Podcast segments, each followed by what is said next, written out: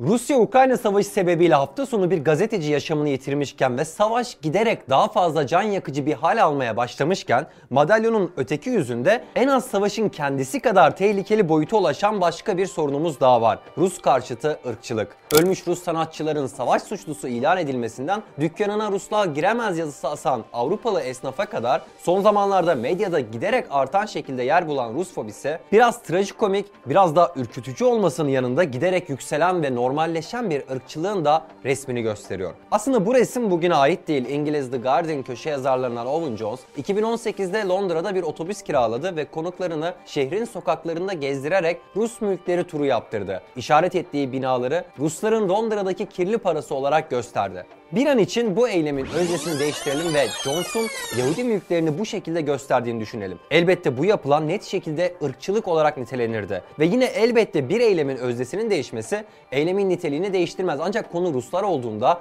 ırkçılığın doğal hatta normal olması İngiliz kamuoyu için şaşırtıcı bir şey değil. Propagandada bu hafta Ukrayna-Rusya savaşı ardından birçok örneğini gördüğümüz Rus karşıtı ırkçılığın batıda ne kadar sıradan bir şey olduğunu konuşacağız. 2018'de Owen Jones tarafından hazırlanan video ırkçılığın her zaman mantık yoksunluğuyla bir arada bulunduğunu bir kez daha ispatlıyor. Görünen o ki bu içeriğin yapımında yer alan hiç kimse insan hakları, Rus siyasi sistemi, uluslararası finans veya basit ekonomi hakkında en temel anlayışa sahip değil. Videoda belirgin bir şekilde eksik olan bir Rus'un kara paraya sahip olmadan da Londra'da ev alabileceği gerçeği. Bunu en baştan yok sayan Jones'un argümanlarını gerçek saysak bile ortaya bu kez daha büyük bir sorun çıkıyor kara para sahibi Rus oligarklar neden Moskova yerine Londra'yı tercih ediyor? Aslında bu basit bir cevabı olan basit bir soru. İngiltere mali yolsuzluk yapmaya daha açık bir ülke. Dünyanın kara para aklama merkezlerinden biri ve milyonerler vergi ödemediği gibi zimmetlerine geçirdikleri paralardan da suçlanmıyorlar. Rahatsız edici sorulara maruz kalmıyorlar.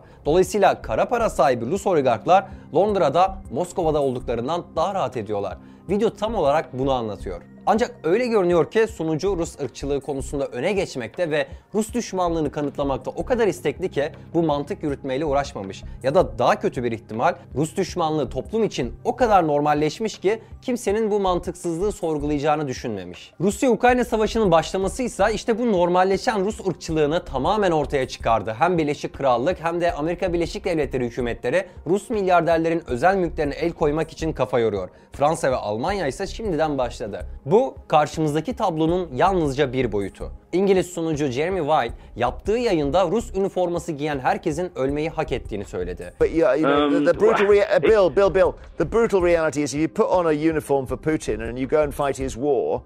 You probably deserve to die, don't you? Eğer siz de Batı medyasının yaydığı atmosferle size ırkçı gelmeyen Rus fobiye alıştıysanız kendinize şunu sorun. Jeremy Vine bu sözleri Irak'taki İngiliz askerleri için söyleyebilir miydi? Ya da Gazze'deki İsrail askerleri ya da Amerika Birleşik Devletleri birlikleri? Cevap tartışmasız şekilde tek. Tabii ki söyleyemezdi. Ancak söz konusu Ruslar olduğunda böyle bir hassasiyet gereği duymuyor. Çünkü Ruslar Batılılar gibi değil. Gerçek duyguları yok. Bir Rus askeri öldürmek dünyaya hizmet etmektir. Bu düşünce yapısı bir niyet okuma değil, bizzat ağızlarından dökülen sözler. Temmuz 2021 tarihli Washington Post gazetesinin Uygar ulusların Rusya ve Çin'i caydırma çabaları artmaya başlıyor başlıklı haberi Batı'nın Rusya'ya bakışını özetliyor. Batı tarafından uygarlaştırılması gereken barbarlar. Aralık 2017 tarihli başka bir haber Ruslar Batı'nın etik mirasını paylaşmıyor cümlelerine yer veriyor. Özgür Rusya isimli bir düşünce kuruluşunda 2015 yılında yayınlanan bu makale Rus değerlerinin anormalliği başlığını atabiliyor. Tüm bu bakış açısı içinde şekillenen Batı medyası Doğu Avrupa ve ötesindeki tüm haberleri lekeleyen derin ve düşüncesiz bir Rus düşmanlığı içine saplanıyor. Savaş başlar başlamaz NATO politikacıları Rusların Batı değerlerini paylaşmadığını veya Rusların insan hayatına değer vermediğini kolayca iddia edebildi. İşte bu pervasızlık ve normalleştirilen ırkçılık bugün bize trajikomik gelen Rus kedilerinin yarışmalardan men edilmesi gibi uygulamaların aslında sistematik bir sürecin sonucu olduğunu ispatlıyor. Bunun yanı sıra Rus fobi batılı siyasetçiler için başarısızlıklarını örten bir paravan olarak son derece kullanışlı olmasıyla da bizzat hükümetler tarafından destekleniyor. Pandemi sürecinde bastığı 4 trilyon dolar parayla Amerikan ekonomisini sarsan ve yüksek enflasyona sebep olan Biden yaşanan ekonomik daralmadan Putin'i ve Rusları sorumlu tutuyor. E Rus fobiyi yayın kimliği yapmış medyada bu konunun aslını irdeleme zahmetine girmiyor. Tüm bu tabloysa ne zaman ve ne yöne patlayacağı belli olmayan bir Rus ruletine benziyor.